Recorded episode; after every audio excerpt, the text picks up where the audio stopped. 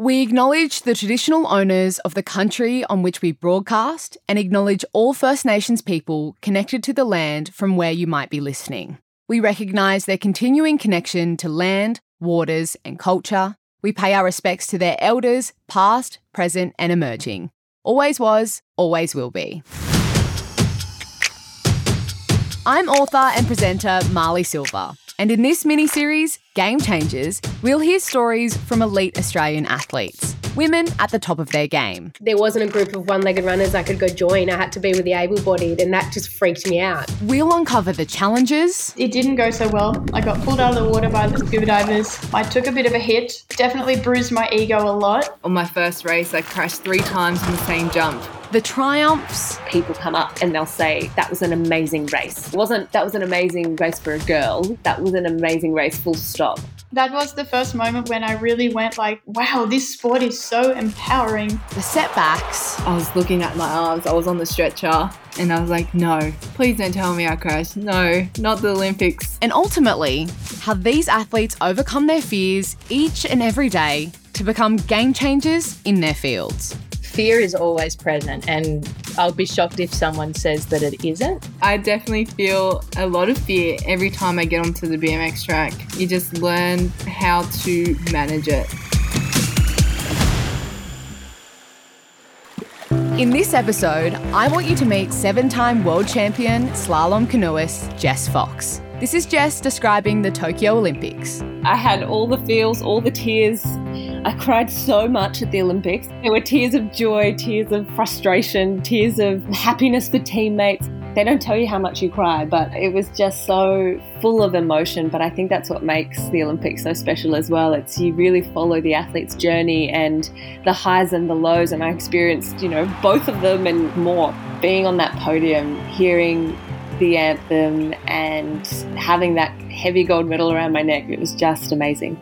Jess Fox won gold fighting the Rapids at the Tokyo Olympics, and it's a feeling that's still sinking in. Oh my goodness. Um, it's still hard for me to sort of realize what's happened and put it into words, and, and I don't think I've, I've fully comprehended what it feels like. You know, it was just a amazing feeling, but all the emotions happened because the last 48 hours before my C1 win with just this roller coaster of emotion. So I think it definitely made that victory way more special and sweeter. And I think just being able to share it with my mum, who's my coach, and my family who's been so supportive of me and along the journey with me it's it makes it so much more special to be able to share it with them as well so it's all those years of hard work that just come down to that one race that one 105 seconds and to put it together and do what I know how to do and pull it off, it was just incredible. This is kind of crazy, but Jess Fox is actually considered the best paddler in the world. She competes in both kayaking and slalom canoe events. Going into the Tokyo Games, she was pegged as one of the favourites to win. So the pressure, well, it was on. I think, you know, the media definitely hyped it up with, you know, she's won a silver medal, she's won a bronze medal, only the gold is missing. So for me, it was about making it through each round and being able to put down my best paddling. So at Tokyo, Jess had two shots at Olympic gold. First up is the kayak event, known as the K1. She'd already won a silver and a bronze medal in London and Rio in this same event, and now was a chance to take home the gold. I felt really good in the heats, really good in the semi final, and then in the final, unfortunately, I hit uh, gate four and then I hit the last upstream gate. And because of that early touch, which is a two second time penalty, I guess I got closer to the finish and I was trying to get a bit more time and scrape more time and uh, take more risks. And that's where I incurred that second penalty. And so I crossed the finish line and, and I saw my time and I saw that I was third. And on one hand, I'd made these mistakes in that final and I was devastated and so frustrated with myself that I had. But on the other hand, I'd really fought the whole way down, like the whole run. I didn't feel good. It didn't flow well. Like, like I was fighting the water and I fought so hard to get to that finish line. And in the end, I was rewarded with that bronze medal. And I think it was a, a testament to my fitness and my strength and my technique that I had such a fast time despite that mistake and, and that I'm still able to get onto the podium. So yeah, that was uh, the first day, the first event, and I remember crying in the taxi on the way home because I was so frustrated with myself and then having to kind of come back the next day for the C1 was really tough. After winning that bronze, I can tell you're kind of describing your shift in your mindset from one of frustration to talking about it, you know, being rewarded and and the fact that you you could have come fourth or you could have missed out on a medal altogether. I imagine it's a really tough thing to do mentally. Is that something you've had to work on or how do you do that or is it something that's just a bit more natural for you in how you deal with things?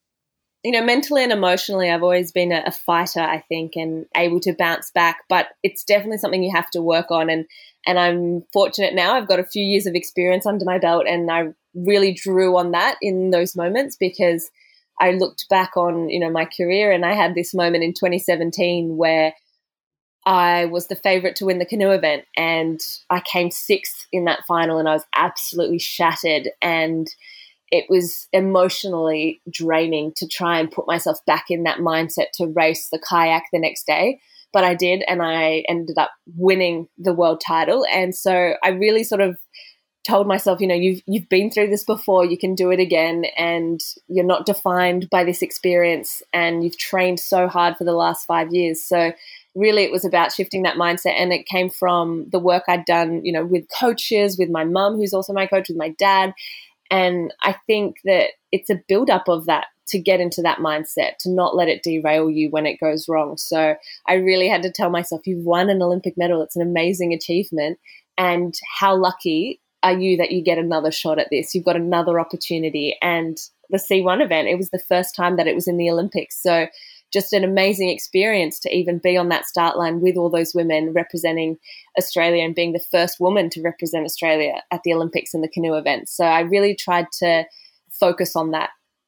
Well, talk me through that next event. You know, where was your mind at going into that the next day? You have to shake it off and just dive straight back into it. I remember waking up in the morning and, and going for a walk around the village and putting some music on. And it was actually funny because I was thinking, oh, it's so good to have a mask on because I can have my own little karaoke party, you know, like mouthing mouthing words to these songs and people can't see and I don't look crazy. So it kind of was something to sort of lift my mood and get me feeling happy and not deflated. You know, I think that was always about smiling, lifting my my shoulders, having body language that was tall and strong and open and confident and not deflated or slouched or eyes looking down. So it's amazing how much that can affect you. So I really was thinking about all those things.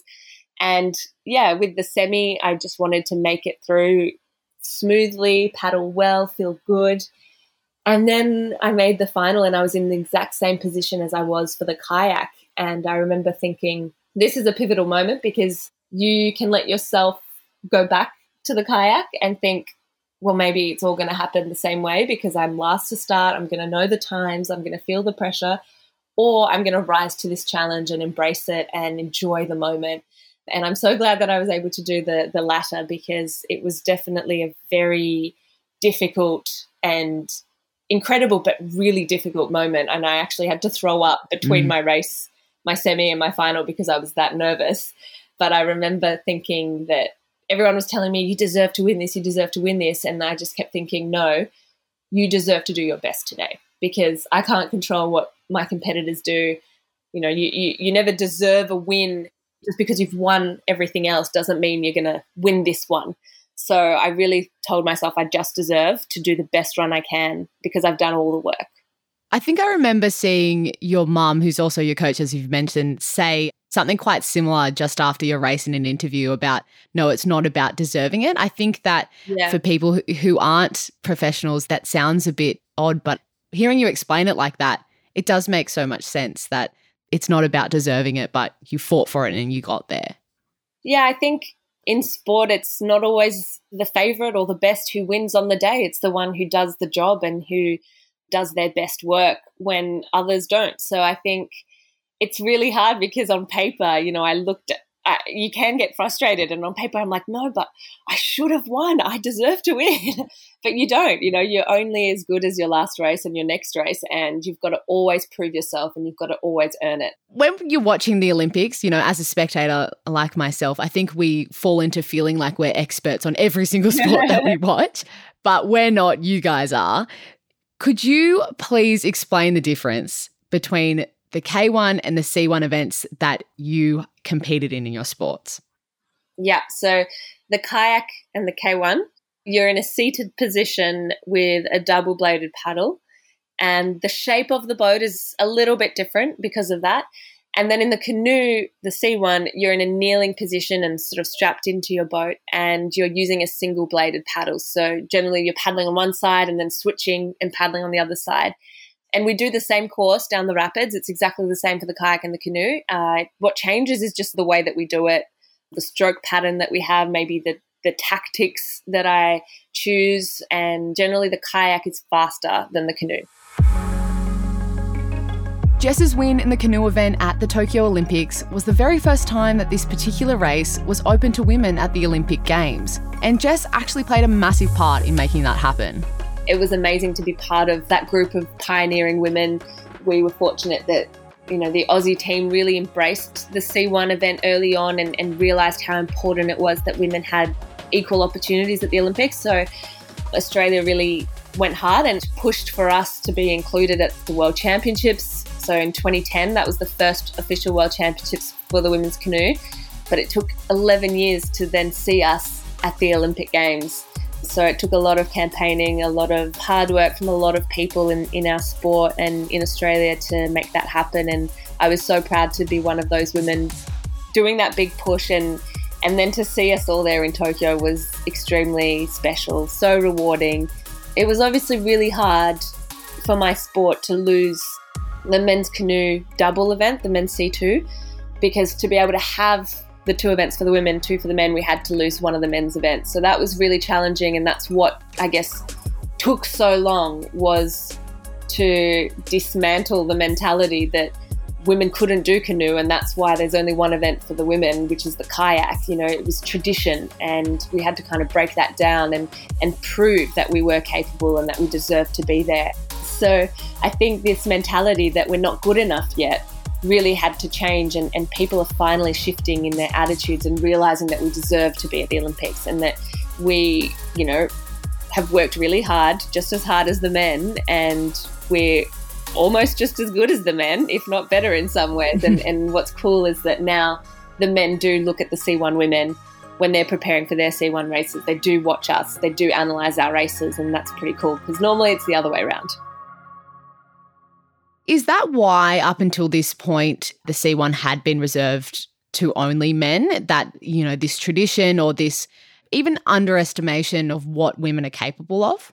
Yeah, definitely. I think it all started as a question of strength. Traditionally, the men's canoe event, you're using a single bladed paddle and you're in a kneeling position. And I think I remember hearing, oh, just old, old stories that originally they thought that it would affect women's reproductive organs to be kneeling in that position in the C1 and that we didn't have the strength to be able to paddle the canoe like the men so that's why they couldn't do it. So I think that's from there is where the the techniques have evolved. And for me I do this technique called switching. So I paddle on one side until it gets tired or until I can't do a certain move that way. And then I swap to the other side whereas traditionally the men have always been lefty or righty and they stick to that side. But I think, yeah, the women's canoe, we see a lot more girls switching just because when we started, we've come from either a kayak background or we didn't have the strength to do the way the men do it. And this was just the best way and the fastest way for us to do the course. And at first, people would say, oh, that's cheating. That's not how you do it. That's wrong. You know, if you can't do it the right way, don't do it at all.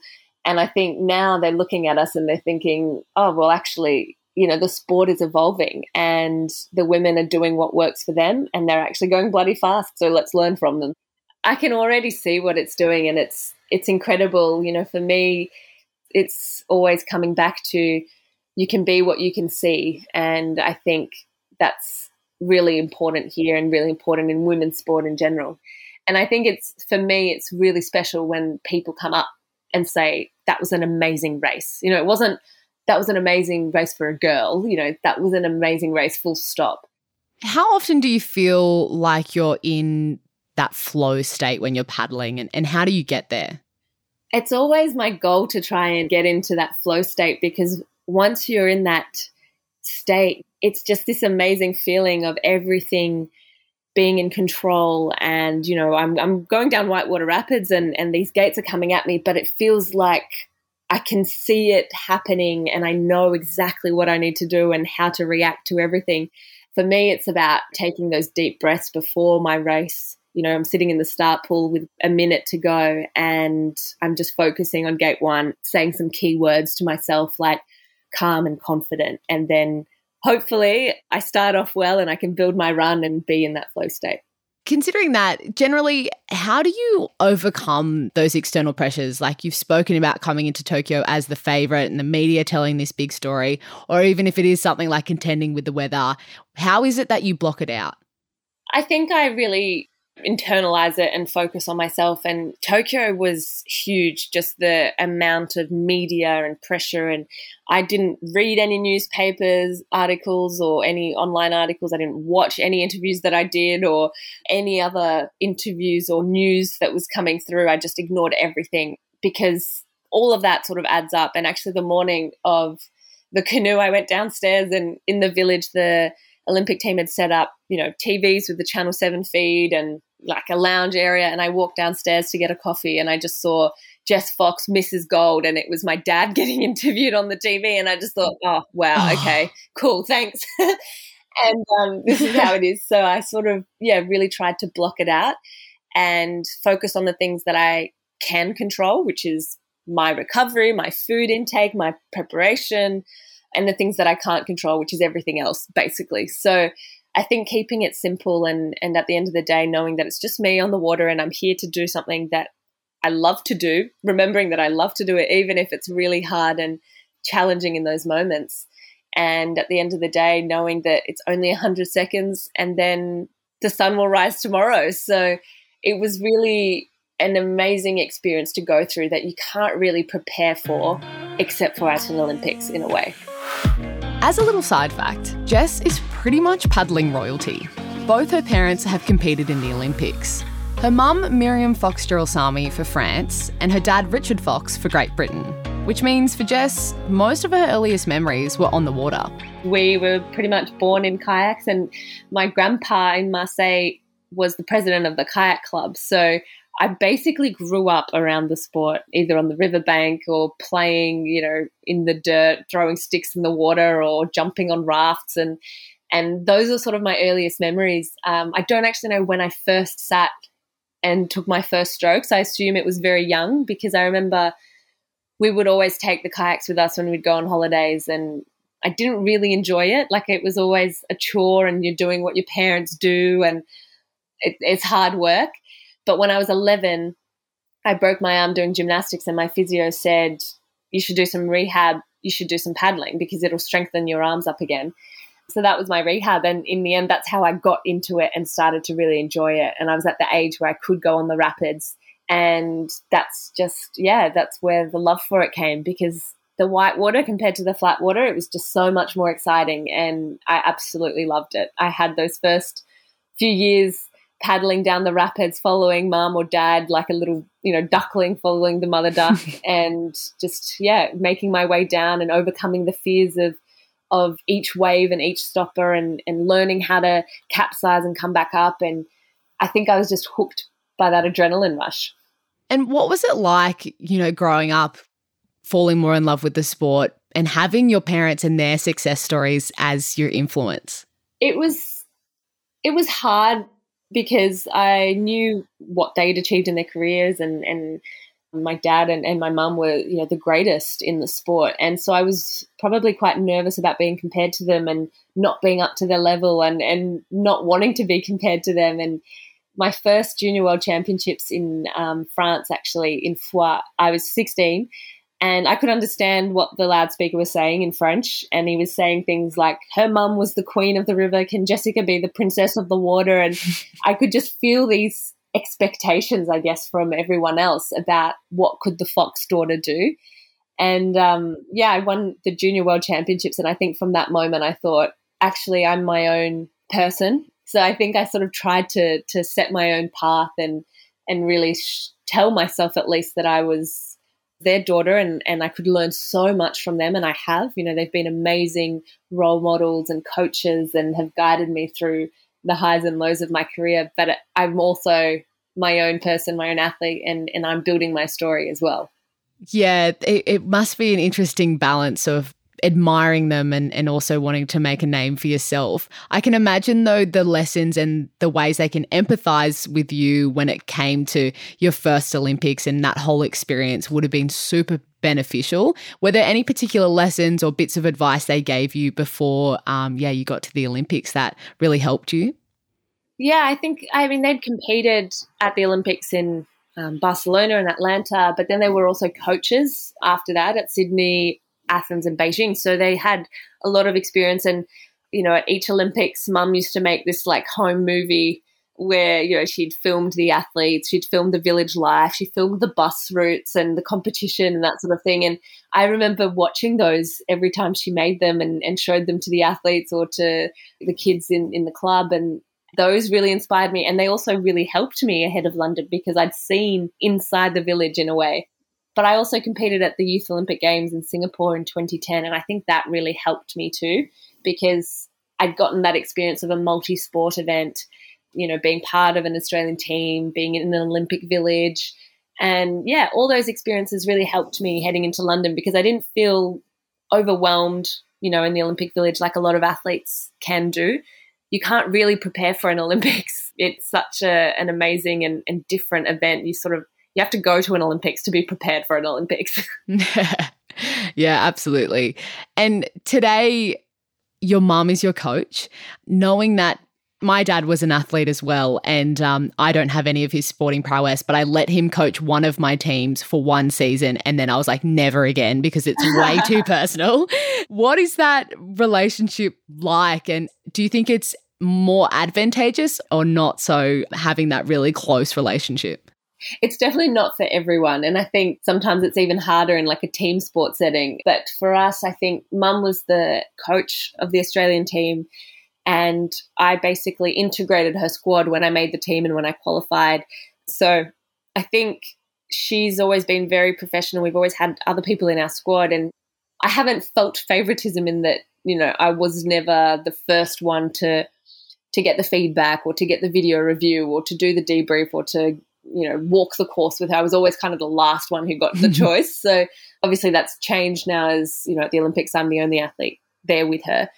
But I think, um, yeah, we have this amazing relationship where I think our personalities are well matched and we get along super well. She knows me better than anyone. And I think that's always been what our relationship's been built on. It's, it's always about trust in an athlete and coach relationship.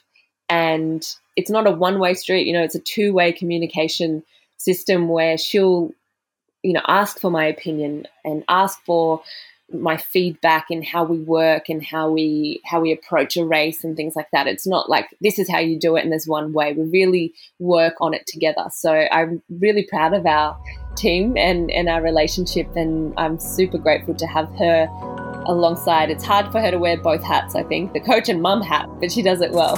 Jess's mum is obviously an integral part of her sporting life, and her dad's also always pushed her to be her best. He did a lot of training sessions with me before school on the flat water and he used to beat me all the time. And I remember the one time the day that I finally beat him it was like the highlight of the year to finally beat him on the flat water. And I think I was like 16 when it finally happened. But to even today he still gives me a good run for my money. But I remember this moment in um, Slovenia in Tacen. It was the World Championships in 2010, and both of them were there actually. And I was going down this drop, and it's like the biggest drop on the world tour, I think. It's just this really fast ramp that's quite steep, and at the bottom, there's this big whitewater wave. We call it a stopper because it literally stops you in your tracks. And I just couldn't get through it. I kept falling in, I kept getting smashed, and I sort of got out and started walking back up. And I just said, I'm done. Like, I'm over it. I'm crying. I'm just exhausted. And dad said, Go back up, go back up, do it again. And I was like, what? I, can't you see? I've just been pummeled. Like, I'm tired.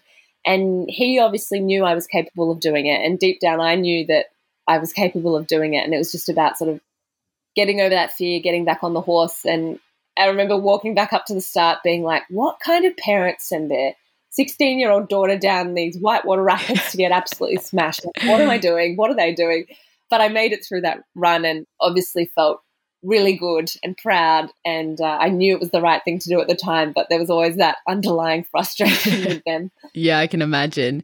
Your parents both individually at one point held the title of best individual paddler of all time. And now, in some ways, because you do have this gold medal and everything you've achieved, you've uh, surpassed them both. And, and what does that feel like to know that? And how do they feel about it?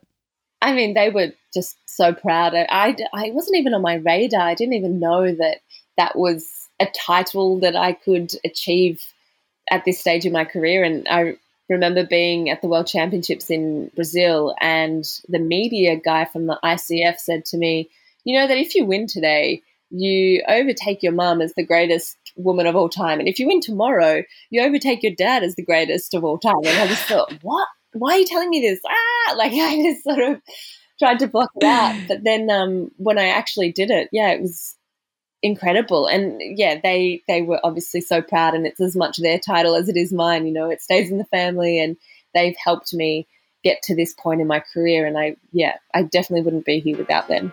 Regulating her emotions is really important for Jess. In fact, she says being able to bounce back from a setback can make or break your sporting career. Being able to switch off from an emotional upset because it can be really draining when you don't perform the way you want or when you're under a lot of stress from other areas like an injury. And letting that self doubt creep in is the most dangerous thing you can do. So, being able to switch off and have that positive um, self talk and belief in yourself is super important. Even for me, just before the Olympics, I had a little injury just 10 days out from the games and I couldn't paddle C1 and I had five days where I could only do kayak. And the C1 I was getting really nervous about because I couldn't try any of the hard moves and I hadn't been able to practice what I wanted to in the lead up because of this injury on my oblique. So, you know, sitting on that start line in the canoe final, I could have had every negative self doubt creep in and think, well, you weren't able to train last week, you haven't actually practiced this. Your competitors were training, you know, they were able to do it, but you haven't. So being able to trust your skill and have the confidence that you can do what it takes, even if you haven't had the preparation, even if you've had a setback, I think that requires a lot of mental strength. It's that mental strength which got Jess back on track for a second chance at a gold medal in Tokyo. And while overcoming fear is a challenge that most athletes face, for Jess, the nature of that fear is an ever evolving beast. I think it's changed over the years. I mean, at the start, it was fear for my I guess, safety because I didn't feel like I had the strength or the ability to get through the rapids. You know, starting out, it's more about a, a skill based fear. Whereas I think now the fear is different. You know, it's about letting people down or not being at the level you want to be. And it's that fear of failure. And I think for me, fear has never been a good thing. Like, I, it's not something that motivates me. It's something I have to reframe and something that I have to talk my way out of in a way. So it's funny because between the kayak and the canoe, I had to do a lot of work on that. And normally I like to journal and just sort of write a few things down between races or before a race to sort of think out my race plan or inspire myself or whatever it is. And it might just be a few lines. But between the kayak and the C1, it was like five pages of just getting my thoughts out on paper, getting any fears out on paper, whatever it was that was holding me back was just getting on that page and getting out. And then I could sort of feel more clear and confident. And so, yeah, I think my relationship to fear has definitely evolved as I've gotten more mature and changed as an athlete at this point in my career. So it's always about being able to overcome it in a way that I know how. And that is just by trusting myself and having confidence in my ability. So you're recognized as the best paddler in the world and you're fresh off a, another big win. What is it like to be recognized as the best in the world at something? Like, I can only imagine that's sort of surreal. I think it's something that I'll look back on once I retire. I think I'll have a bit more of an appreciation for it and you know, people call me the, the greatest of all time, and I managed to achieve that in 2018, winning my seventh world title. But I sort of, yeah, I don't feel like I'm done yet. So I always feel like there's something to work on and to improve on, and like I have more potential. So I think whilst I am the world number one at the moment, that could get pulled away next week at the World Championships. You're sort of only as good as as your next race. So that's what always inspires me and excites me. But it is an incredible feeling to know that I've dedicated the last 15 years of my life to this sport and being the best I can be. And that also ends up being the best in the world, which is just amazing. Because at the beginning, you know, you don't set out to be the best in the world. You just want to make it down the rapids. You just want to be the best version of you. And then eventually you get a bit more competitive and you want to beat the others. Um, so, yeah, I'm, I'm definitely super competitive and, and always want to win. But at the end, I always want to do the best I can. I'm not winning every race, but I'm trying to win every race. And I'm motivated to do that and to keep pushing myself and also the level of the girls. I think it's improving every year and it's super exciting to see. Since sitting down with Jess for this interview, she's continued to push those limits taking out a gold medal in a new extreme slalom event at the World Championships in Slovakia. In the next episode of this mini series, Game Changers, we're speaking with Saya Sakakibara. When I got into the medical tent, I was looking at my arms, I was on the stretcher, and I was like, no, please don't tell me I crashed. No, not the Olympics. I'm Marley Silva, your host, and this is Beyond the Ordinary, a Red Bull podcast. Follow us on Spotify, Apple Podcasts, or wherever you get your podcasts. You can discover more about Game Changers at redbull.com forward slash game changers.